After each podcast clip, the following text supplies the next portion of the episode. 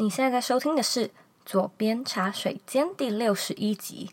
没有相关的技能还可以写部落格吗？不够专业，写的东西会有人来看吗？这两个问题呢，绝对是我每个礼拜固定都会收到的问题。好像很多人都会对于自己的技能量啊，有非常非常多的不安，常常觉得自己是不是不够格来真的用部落格赚钱。但是到底什么又是够格了呢？在今天的节目中呢，我们邀请到的来宾就是在没有相关技能的情况下，就开始了自己没有背景的部落格主题，并且赚到了超越他正职收入的薪水，让他呢开始成为一个全职的部落格写手。那我们一样呢，要在开始之前阅读一位听众他在 iTunes Store 上面的留言。这位听众呢叫做疯狂三 C 爱好者，他写说很棒的频道，开始摸索个人品牌的建立。这个频道让我学到很多哦，会继续支持你。非常感谢你的留言。让大家学到很多呢，就是我成立这个音频的宗旨嘛，所以我很开心，现在奏效了。那如果说呢，你喜欢走遍茶水间，或者你对我们有任何相关的建议，我都很欢迎你呢，到 iTunes Store 上面帮我打新评分，并且留言，把这个节目呢分享给你身边你觉得会需要的人，然后记得订阅这个节目。我们现在呢，每个礼拜天台湾时间晚上八点都会定时播出。你除了呢可以在 iTunes Store 上面收听，你也可以呢在 Android 系统的像是 Castbox 或者是 YouTube 还有 Spotify 上面收听。今天这一集的来宾很有趣哦，因为他和我有着非常雷同的资历，他也花了一年多的时间呢来打造自己的部落格，并且成功建立了自己的产品。现在呢，更开始靠自己的产品获利，成为了一个全职的部落客。不过嘞，他在刚开始的时候啊，是在完全没有相关技能的情况下开始的。那很多听众都会觉得说，哦，我要等到我有技能了，或我变专业了，我才可以开始做这个做那个。不过嘞，事实证明。其实不一定哦。今天呢，我们就会为你解答他到底是怎么办到的。如果说呢，你想要收看这一集的文字稿，请在网址上输入 z o e y k 点 c o 斜线用部落格赚钱。准备好了吗？让我们一起欢迎今天的来宾 Tifa。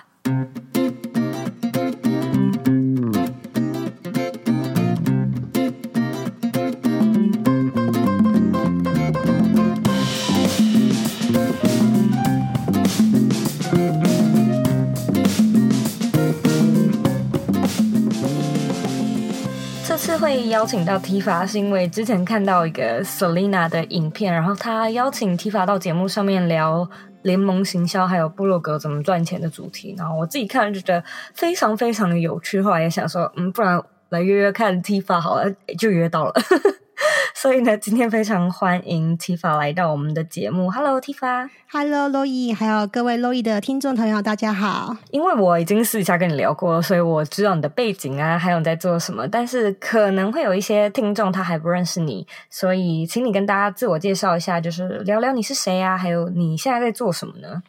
好，大家好，我是 Tifa。那我现在是一个全职部落客。那我之前在二零一七年的时候，我其实还是上班族。那时候就是在业务公司上班，然后每天就是也没有朝九晚五啦，因为我们业务就是。就是几乎每天都在工作这样子，我是没有底薪的业务，嗯，然后就上班族这样，所以也不算朝九晚五，反正是在工作。对，那可是我大概我是呃，我好像是二零一五年开始工作，所以我工作一年半，二零一七年一年半。那我那时候就发现一件事，就觉得说，嗯、我在工作的时候，我的业务薪水其实还不错，就有自己有努力来嘛。然后就是，可是为什么我扣掉我的所有支出之后，我好像几乎打平了？然后我就觉得说，诶，那我干嘛要做业务？我做业务不是就为了要有多一点钱可以存下来，然后就是有更好的理想生活嘛？可是我发现，可是为什么我的钱打平了？然后那我跟原本的呃上班族领固定薪水的人有什么不一样？甚至我可能比他们还要惨，因为领固定薪水的人，他们可能没有太多的隐形成本，就是去上班然后领薪水。可是我我们跑业务有很多隐形成本，例如说车马费、送礼费，然后。嗯，还有各自的交际费等等的，对，所以后来我就因为这样，我我那时候其实也没有怪我公司，我只是觉得怎么会这样？那我想说，是是因为我有些地方出了 trouble，我要去把它修正，那我就开始去找呃理财、投资理财的资讯，所以我就上网去找，然后就在网络上就这过程中，我就发现说，哎，好像有一个方法，就是可以让我嗯额外增加一些收入，然后又不用花太多的钱，因为那时候我最缺钱嘛，所以其实就是。很多理投资都是要钱的，然后可是那个这个方法好像不需要，就是可能花的时间，然后累积了一段就会有一些效果，这样，然后就就找到布洛格这个方法，然后因所以我一开始写布洛格是为了赚钱，就是自己承认这样。不会啊，我觉得很棒，就是一开始目的很明确，就是就是要赚钱，所以我一开始就懂得什么应用商业模式这样，可是也有遇到一些状况，就是那时候其实也不知道自己要什么，这个晚一点可以跟听众朋友们分享。我觉得我现在。在体会跟当初其实很不一样，就有自己很就写了一年，然后有很新的一些体会。那因为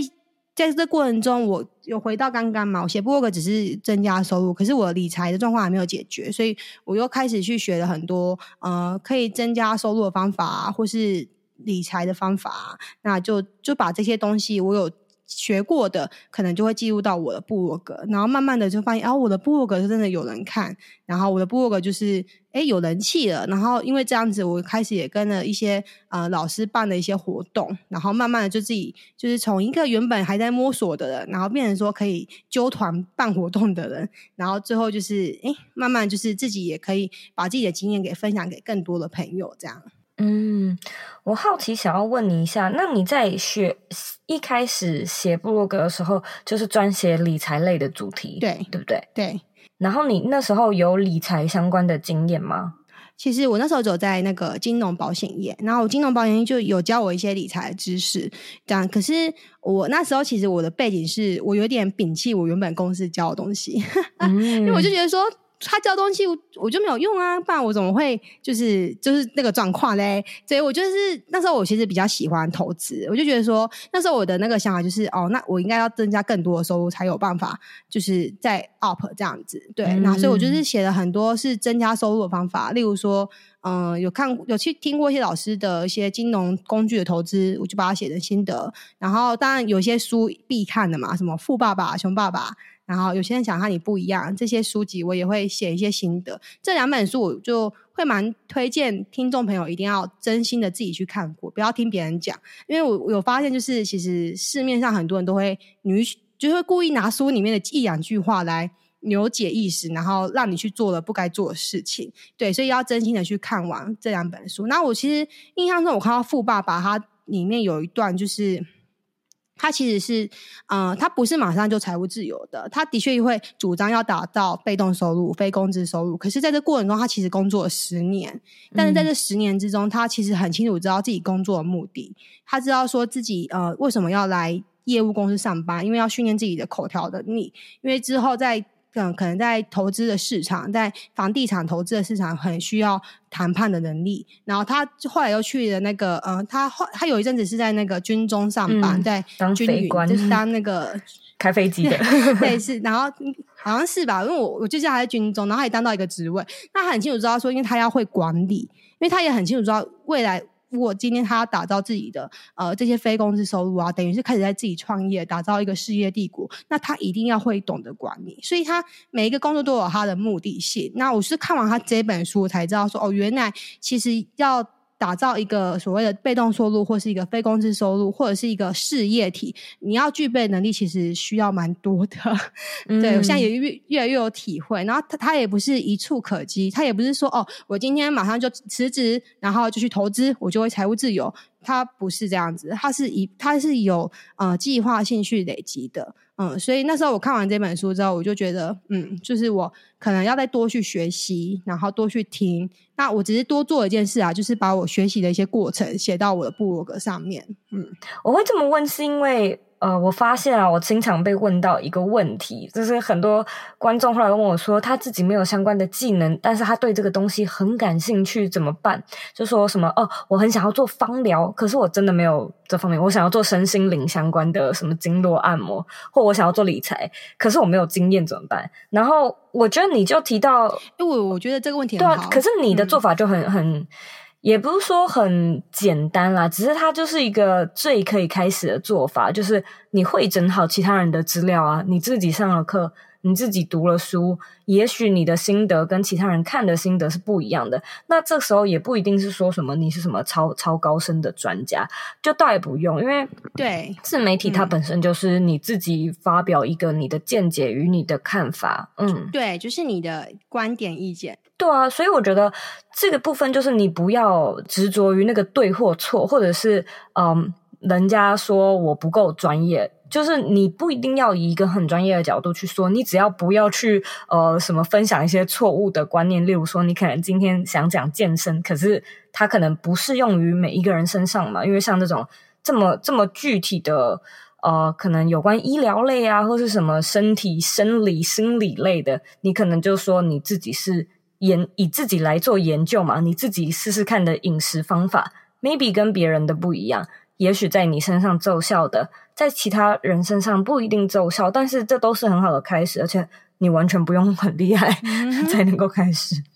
对，真的这句话我非常同意。你不是很厉害的开始，是开始之后才会越来越厉害。因为我一开始在写部落格，也很多东西我就是照吸收，老师教什么我就写。可是很奇妙，就是过了一段时间，你经过，因为那时候其实我必须得讲，那时候你我那时候一开始写的部落格东西都是别人给我，例如说呃书中的知识，然后老师们我去上课，老师们讲的知识，我把它整理成笔记，把它整理成我的心得，写在部落格。那这边就会有很多人看，因为我当初一开始。只会去找投资理财，我也是看人家的文章写说，哦，他是学了哪些方法，然后他有什么心得，我对这个有兴趣，所以我知道说，我其实会被这心得类的文章吸引，分享类文章吸引，那我自己也开始这样写。可是过了一段时间啊，就是到我我从。那时候，二零一七年到现在大概一年半的时间，我就会回头看，我诶发现自己的成长。我觉得这是一个很大的附加价值，就是你在做自媒体也好，你在做 YouTube 或是 Lori 的这个就是音频，或是呃写部落格，就是它是一个记录的过程。那就发你就会发现说，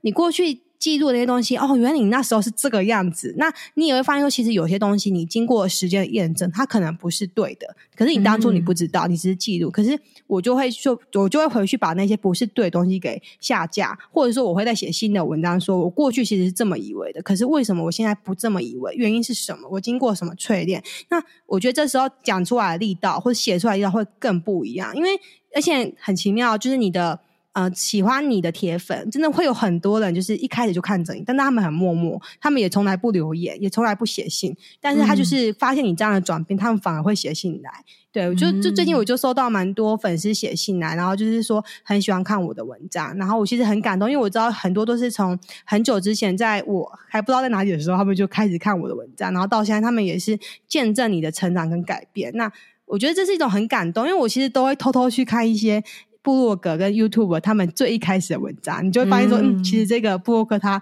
或者这个 YouTube 它已经变化很多。那你在他身上看到，你其实其实我觉得这是一种真的是一个很大的附加价值。那你又回头看说，哦，就是会不忘初衷，为什么我当初会这样子？所以我回去再帮助我现在的一些呃学生也好，或是我的一些合作的朋友也好，我会很站在他们。现在的角度替他们着想，然后告诉他们说他们现在应该怎么做比较好。为什么？因为我曾经也是你这个状况，我走过这些路，所以我知道说怎么走，你比较不会走到冤，也不会走到歪，你可以就是正正的走下来。这是我过去的经验。那这些经验其实很多时候我会忘记，可是因为有部落格，嗯、我把它记录下来，所以我知道这样。嗯嗯嗯，真的，我这几天大概就是昨天也收到一个，嗯，我学生问我问题，他说他自己上完课之后发现啊，好像很需要 rebranding，就是以前的东西好像就是自己觉得有点有点拍谁，好像就是没有做的那么好，然后是不是要把整个东西都全部删掉，砍到重练，然后重办一个部落格？我就跟他说不用，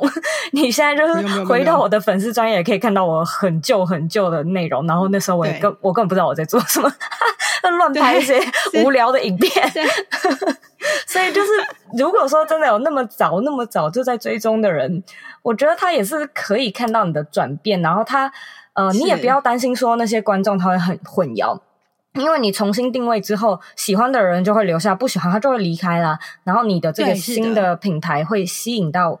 呃喜欢这个新的定位的人嘛，所以。你一直在持续往新的定位走的话，嗯、这些人也会继续留下来，就就不用太担心。那我想要问你哦，呃，你现在啊成为了一个全职的部落客，如果说现在要你分享可能三个很具备、很必备的呃技能，你会举哪三个呢？我觉得第一个要喜欢文字，诶。我后来发现这件事情蛮重要，因为我自己本身是很爱看小说的文字型的小说。就如果今天这个这部呃这个电这个这这部小说还有翻拍成电视剧，我可能电视剧就是瞄两下我就不看了，我还是回头看小说。然后电影出来了，我还是会回去看小说。我觉得我本身就是。会看文字的，我喜欢在文字阅读过程中的那个脑补的情节哦，因为文字其实没有像声音跟影音这么的活跃，可是它是一个可以让你沉浸在一个世界里面，然后。然后自己自己去脑补一下男主角女主角是谁，所以我是喜欢的人，所以我发现我在写文字的时候，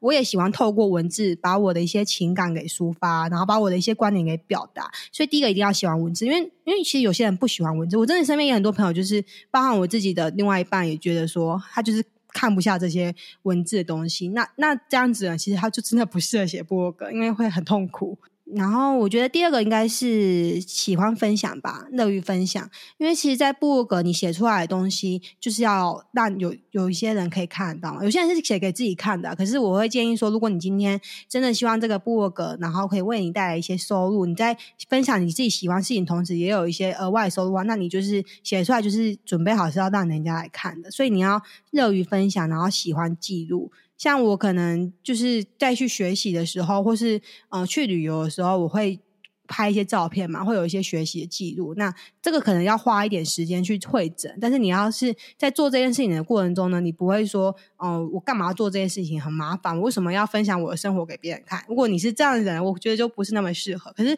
像我就是觉得说，诶，我生活发生的一些事情，我很有感受，那我就很喜欢，就是把它分享给在我的部落格给我的一些。关呃一些读者朋友这样，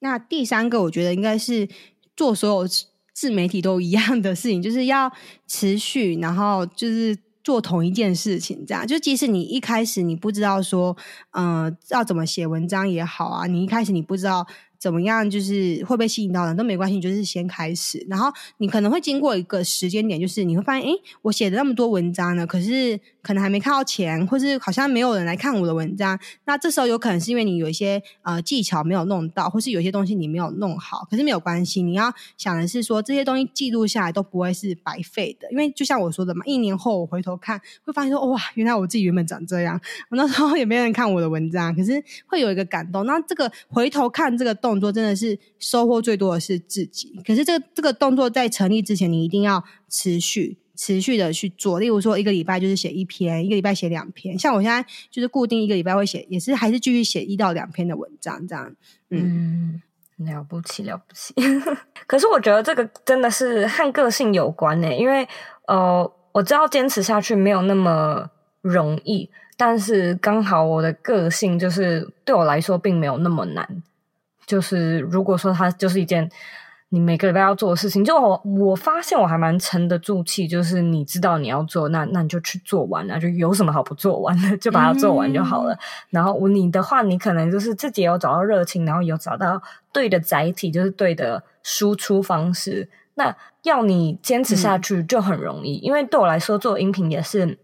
很简单的嘛。然后偶尔啊，嗯、我其实 会很想要。偶尔就是来来做个影片，就我偶尔还是会有那种哎，好想要来玩一下，就是拍摄啊或剪辑的感觉。可是我不知道那是不是最适合我的，所以它一直都不是我的主要平台。就 maybe 有时候我可能会拍几支影片，oh, 但是这个东西如果说要我坚持下去.我会有点怕，就是没有像文字跟音频那么有自信。所以也许听众你也是先去、oh. 先去评估一下是不是。没有办法坚持下去，是不是选错了你你的一个呃抒发情感的方式？我觉得还是要回归到自己耶。那呃，从你开始经营部落格，就是你呃最一开始还在当业务的时候，然后到你全职，就是现在啊以部落格为生，就辞掉这个工作，这个中间这段时间大概花了多久啊？就是有没有到了一个某一个转捩点，让你觉得说 OK 好，就是现在。我我离职了，我要出来做我自己的事业。其实我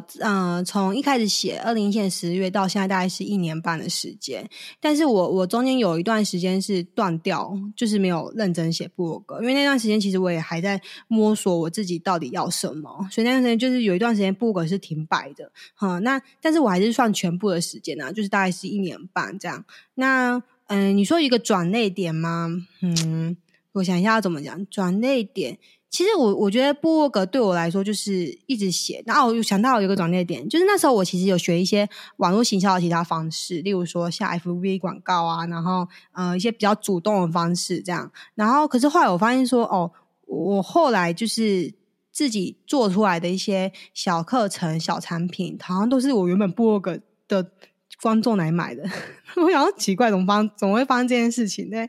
然后我就回去看说，而且我广告的那些进来的的的那个人都留不住，反而都是我部落格、嗯、原本就是看我部落格人，反而都留得住。然后我就觉得说，嗯，就是 What's happened？我部落格已经那么久没写了，对。然后后来我才发现，哦，原来其实这种累积性的自媒体啊，是一个。就是信任感形成的一个关键，而且就像我刚刚说的，他们看着你在成长，他们其实一直默默的观察你，然后你只是你不知道。然后当你做了一个活动的时候，发现哎，怎么来的都是原本就是旧粉丝，就因为他们一直都在这样。然后就因为这样子，我才决定回去认真再开始经营我的部落格，因为我其实就是有一种感动，就觉得说哦，原来。因为其实那时候我学那个网络行销的其他方式，其实有的时候做蛮辛苦的。可是我发现我回去在写部落格的时候，我才是最快乐的。我可以在部落格上面写我真的想写的东西，然后我真的就是我真心的体会东西。因为你知道现在有些就是广告其实可能会有一些限制嘛，对不对？但是我不太喜欢受到那种限制，所以我就回头去写我的文章，然后回头就是透过我的文字的力量去可以去感动别人，然后才发现哦，原来其实真的有一群人。就是一直默默都在看我写，然后我就觉得很感动，是是因为这样子我才回来，就是继续经营部落格，然后到现在就其实从从一开始到现在就是一年半啊，所以我也不知道说，呃，大概是花多久时间，整个就是可以全职，但是我只能说我这个过程从一开始傻傻到现在是一年半的时间，嗯。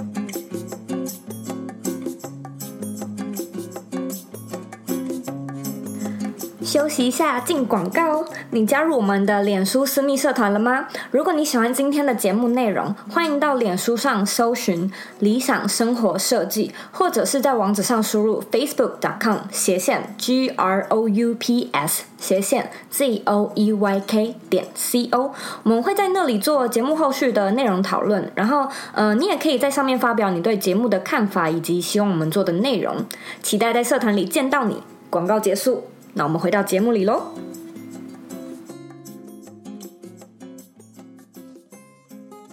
因为我有看到你的，就我划过你的部落格嘛，然后也在里面读，然后也有看到你的一个课程，就是呃部落格 ATM 的课程。你提到几个很有趣的点，我特别想要跟你聊一聊，就是你说。部落格小钱、中钱、大钱这些东西到底是什么？你可不可以 分别解释一下？我们就先从小钱开始好了。什么叫做部落格小钱呢、啊？小钱就是它，就是它，就是慢慢的来啊，然后就是那种自然流量带来，其实都是自然流量带来，可是就是它是慢慢的来，可是你平常不会有感觉，可是当。一年回头看，哦，原来一年内我默默增加一万多块的收入，然后这我就把它归类在小钱。对，小钱其实也是，其实小中大都是联盟行销。嗯，对，其实我我那时候我我在我的那个部落格 ATM 课程的影片上介绍，小中都是联盟行销，只是不同的联盟行销方法。嗯，但是都是联盟行销。那我觉得小钱是一个默默的，他就默默的默默的，你有写完文章，然后你有把一些东西给。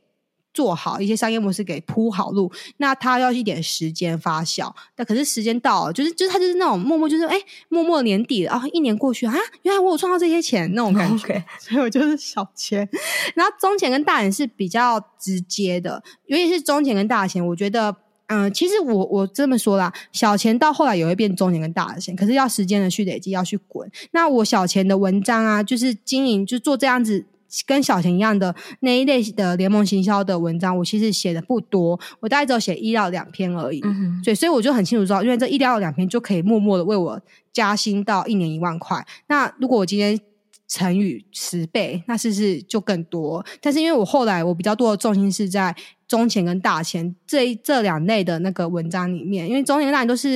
因为我自己是喜欢学习的，所以我遇到一个好的老师，我就会很乐于分享。那中年跟大前都是我。就是分享我的老师，然后我帮这些老师办一些活动。可是很奇妙哦，当初的那时候的我完全不会任何的网络行销功能，我就只会写部落格。所以那些我号召来的粉丝一起参加活动，全部都是部落格来的。对，然后部落格来的很奇妙，就是就真的就就是你就放上那个那个 Google 表单，还只会用 Google 表单，然后就真的会有人报名，然后报名之后就真的会出现，然后出现之后当然会有些人不来，可是蛮多就会出现的。那出现之后，我就会就会我们有办活动嘛，就会收一些场地费啊，收一些收一些就是门票啊。那这个就是我就把它归类在中前的收入。对，可是那时候对我来说，我觉得一个月就是多了四五千块的收入，我就觉得就是对一个。嗯，一个上班族来讲，我觉得还不错，而且是是透过我部落格来的，然后扣掉了一些场地费的成本啊，给老师费用什么，还有多几千块，就觉得哦，就是嗯，有点奇妙，就是你居然从。网络就可以号召人来，然后来到你的现场。因为我之前是业务嘛，我有讲嘛，我之前在写部落格之前都是跑业务嘛，我都是要一对一的去人家家里拜访，嗯、然后去跟人家约咖啡厅，然后人家还不见得会买东西，那你可能这一趟过去的钱就没了。可现在不是哦，我现在是在家里写部落格，然后一 po 网路，然后就有人就来了，然后我就是只要站在。原地 那些四面八方的那个朋友就可以来到现场，或者来到我们这种线上的这种研讨会，然后就觉得嗯，还蛮奇妙。就是第一次从去跑人家客户家里，到现在从站在原地，然后就是人家自己来找你，而且是很多人自己来找你那种感觉。那大钱就是。在跟同跟那个老师在做联盟行销的时候，后期会有一些，有的老师后面会有一些进阶的课程的服务。那可能前面的同学就是听完就是老师的一些说明会、分享会啊，觉得很有兴趣，想要再往后学的话，那就会有那个大钱的收入。那我那次第一次做到那个大钱，是我就是真的是在我的部落格就是 po 说我我要介绍一个我的老师，一个网络行销老师，然后我那时候非常的敬佩他，那我就请他来帮我。让我们一样开一个就是 webinar，然后分享这样，然后后来那 那一场大概上来了五六十个人吧，嗯，然后后来我就是总共的那个奖金就有超过一个月上班族的收入，这样就一个晚上就超过，然后我就哇，就是就是一直打破我的那个那 界限，你知道啊？想象力对，就是一个 晚上就赚到人家一个月的薪水，然后，然后，而且那时候我那个我的朋友就说：“哈，你就坐在电脑前面，然后那边讲讲话，你就这样子。”我说：“对啊，就就那种感觉，就 很对啊。可是我必须得说，这个中前跟大人是有额外在办活动才有营造出来的，或是有额外的一些商业的活动才营造。嗯、可是那个你说完全靠文章来的话。”就是可能是第一类小钱，可是第一类小钱你要变成中前大钱也是有，但是你就是要很认真的累积这样子文章，然后累积的可能一年两年，那他真的会，因为我看我认识蛮多布洛克，他们就是都集中在第一类的这种做法，就是小钱这种做法，但是他们写了很多小钱文，累积起来就变中钱跟大钱了，所以一样有，所以我才会坚持，就是布洛克布洛格是可以赚到钱的，但是要持续，而且你要有商业模式，嗯。嗯，真的是你要有一个赚钱的方法，也不能一直靠广告嘛，这真的太对。我其实从来没赚过广告的钱，我从来没，因为我们我用的那个匹克邦，我们台湾叫匹克邦，它那个广告就是很难赚，然后就算你赚到，就是好像要一千块，要一千块才能领得出来，然后你重点是你时间内没领就归零，什么？对，他他就会你不领他还拿走哦。怎么这样子？所以我广告广告，我觉得是可能后期，呃，你就真的是已经很有名了嘛，流量很大，那就是额外再多一个收益。但是前期我是没有，我自己的策略是没有把广告放在我的重心呐。对，嗯，其实我觉得广告它一直都不是你的重心，有一个很重要的原因就是。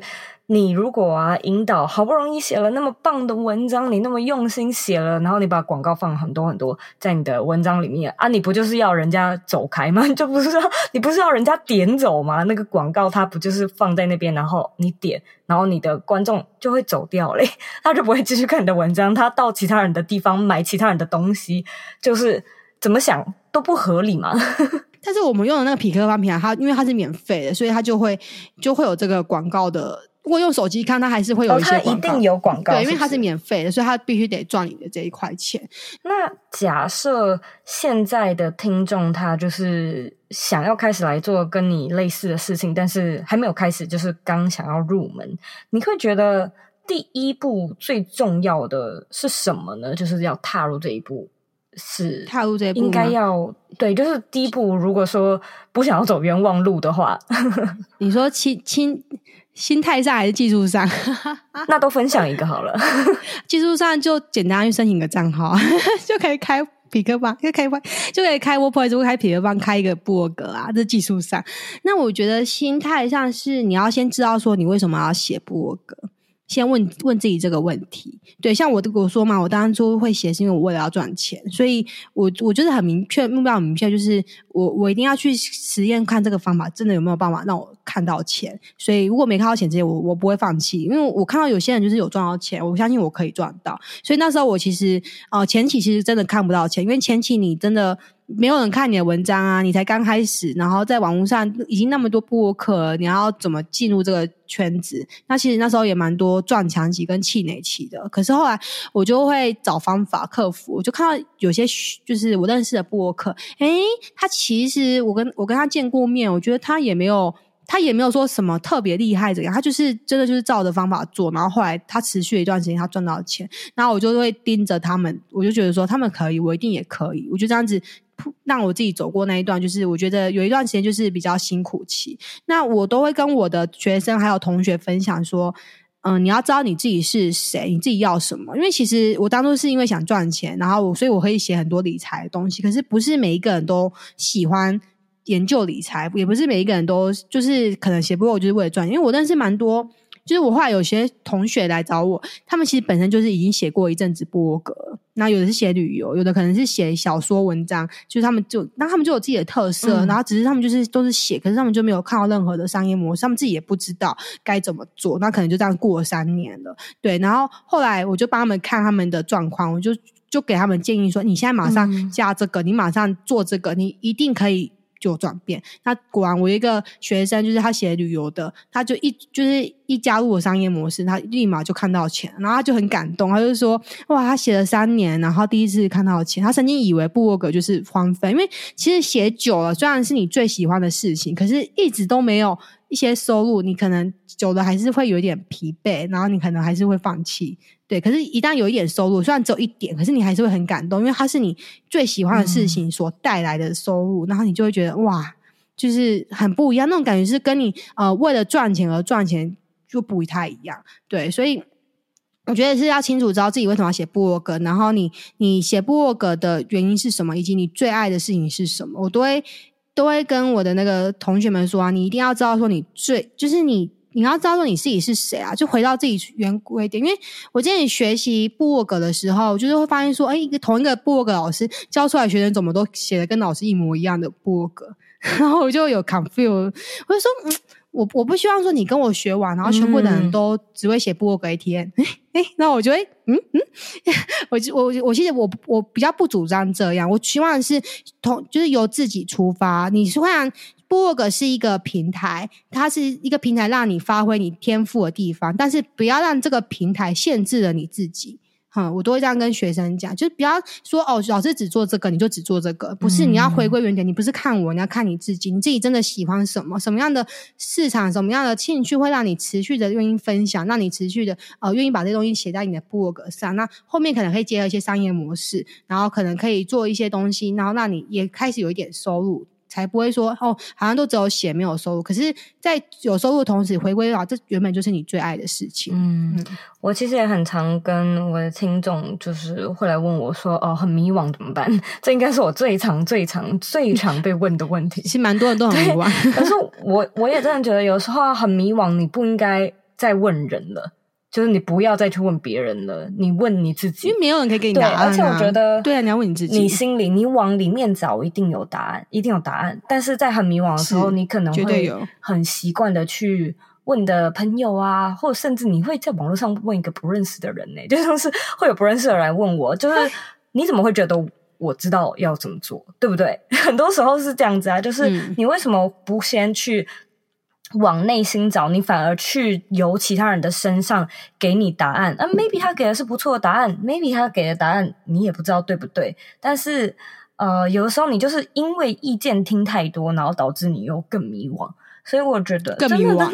所以我觉得重点还是真的。如果说你真的现在迷惘到不行啊，先先停下来。你可以冥想啊，你可以先切断所有接收资讯的来源，你你就问你自己吧。其实网络上现在资讯太爆炸，很容易我们都会被动摇，对，然后又会迷惘这样。对。但是是我后来发现，真正呃嗯、呃，应该说真正活下来、成功在这条路上的人，都是他们都有坚持，他们一开始就要坚持的事情，嗯、真的是这样。他们其实中间有一度。可能迷惘，可是他们后来回想起我当初为什么进来的这件事情之后，他们又回归到他们要坚持的路。那虽然可能在那个当下，好像别人去选别条路，好像转得比较快，飞得比较快，可是到最后，时间可以证明一切。到最后结果，其实谁才是最后的赢家，就是一目了然，就是坚持原本自己该坚持的。这个这那样人才真的是他可以，就是活出说他自己的生命的光彩，而不是说为了。为了赚钱，为了做什么事情才去做，那就跟你就跟一般上班族没有两样，就跟一般呃为了讨生活一样去做这件事情。既然今天都已经经营自己的部落格，经营自己的频道了，就真的要做自己喜欢的事情，乐于分享事情。那这个答案只有你自己最清楚。嗯嗯，我最近看到一个很棒的一句话，说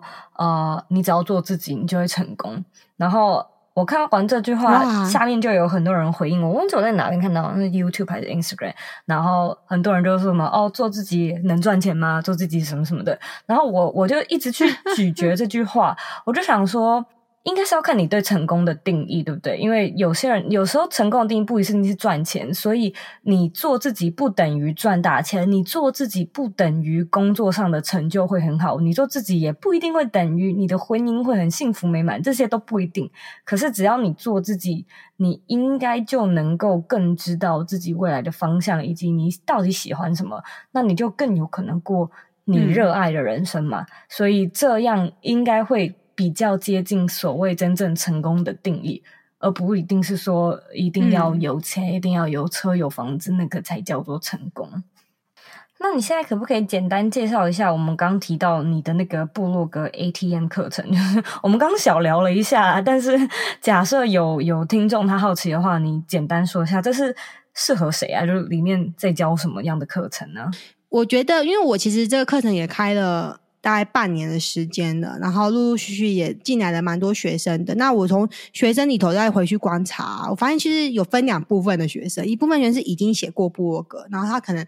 本身就喜欢文字，然后也喜欢写，可是就是没有看到钱，然后也不知道怎么运变，那甚至就是有迷惘说，啊，这是我的兴趣，那我真的可以从这里赚到钱吗？我真的就是我，我这兴趣已经写了三年了，我这兴趣已经写了两年，可是我有点怠倦。他今天终于有一个机会让我知道说，原来我这个记录的兴趣是真的有机会可以转变的。那他们是抱着这样子的，嗯、求知，然后来找到我。那我觉得这样的学生其实很快，因为他们只要原本就有，他们已经原本就有累积了嘛。那只要经过我的一些调整，然后我们的一些讨论，他们其实很快就会有一些方向，然后会就是会马上跳阶，叫跳阶这样。那那有些学生是跟我当初一样，就是从零开始，就是完全不知道在干嘛，然后。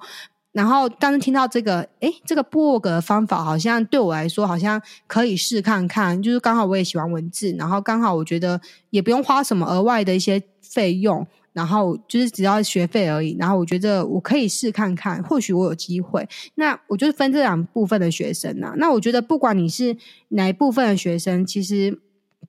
在我的课程里上到的课程都是一样的。我的课程一开始就是会讲。就会讲顺流致富这件事情，然后就是会带你去看，说你可能是哪一个角色，你可能你是谁。那我在里面也会讲很多市场跟读者的一些东西，就是包含教你怎么挑选出你自己喜欢的市场，然后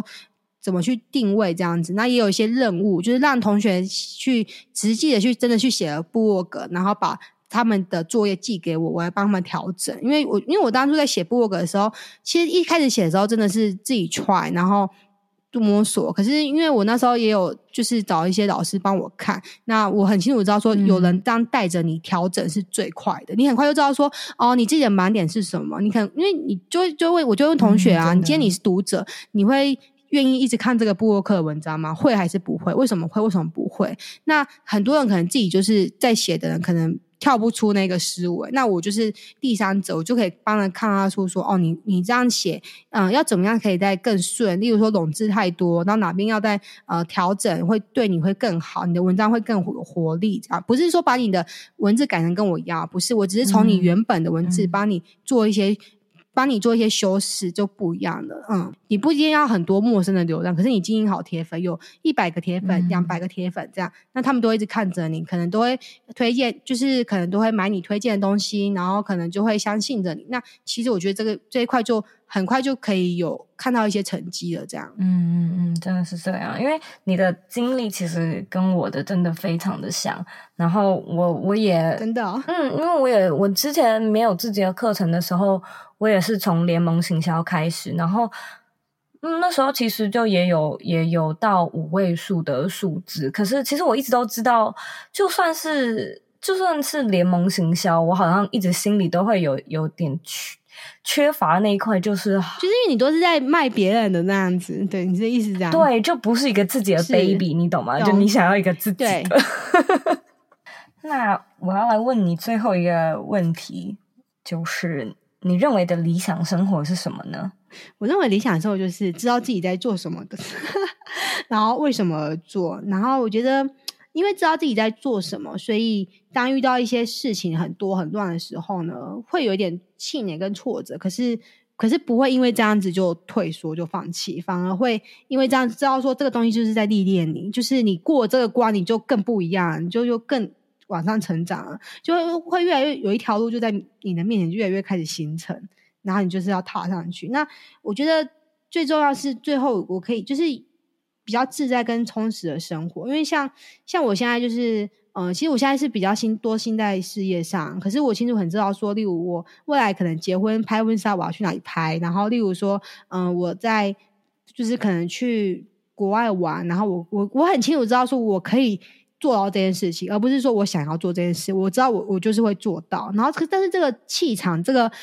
这个气势，这个想法不是以前就有了，以前都是在，然后我想要去，我想要去某某地方，但是我没钱怎么办之类。可是现在是我我知道我可以去，这只是时间早晚问题而已，然后我再安排就好。嗯，就是我认为的理想生活。那假设观众对你感兴趣，或你刚刚提到的课程感兴趣，哪边可以找到你呢？可以去我的部落格找我。我部落格就是连姐会让 Lori 放在下方，然后还有就是如果对课程有兴趣的话，也也可以在下方也会有课程的介绍，然后都可以看。我我部落格蛮多，我觉得蛮多含金量高资讯，因为我最近的文章都是很认真写，所以我的文章不是那种很短的文章。嗯。非常谢谢你今天特别花时间来到左边茶时间跟大家分享啊、这些很精彩的内容，感谢你。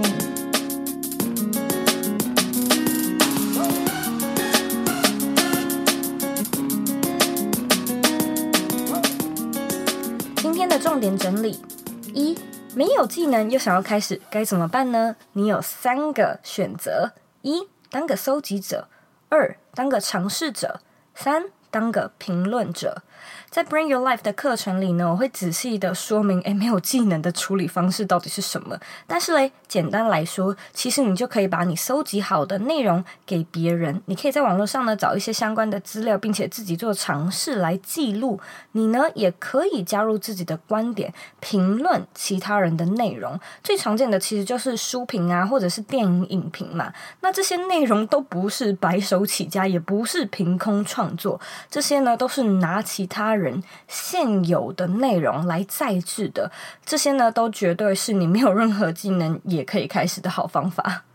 二，找到最适合自己的载体，你才能够坚持下去。因为每一个人的性格都不太一样，你知道有一些人他就真的比较喜欢看影片啊、看直播，那有些人呢则比较喜欢看文字、看图片。但是呢，你本来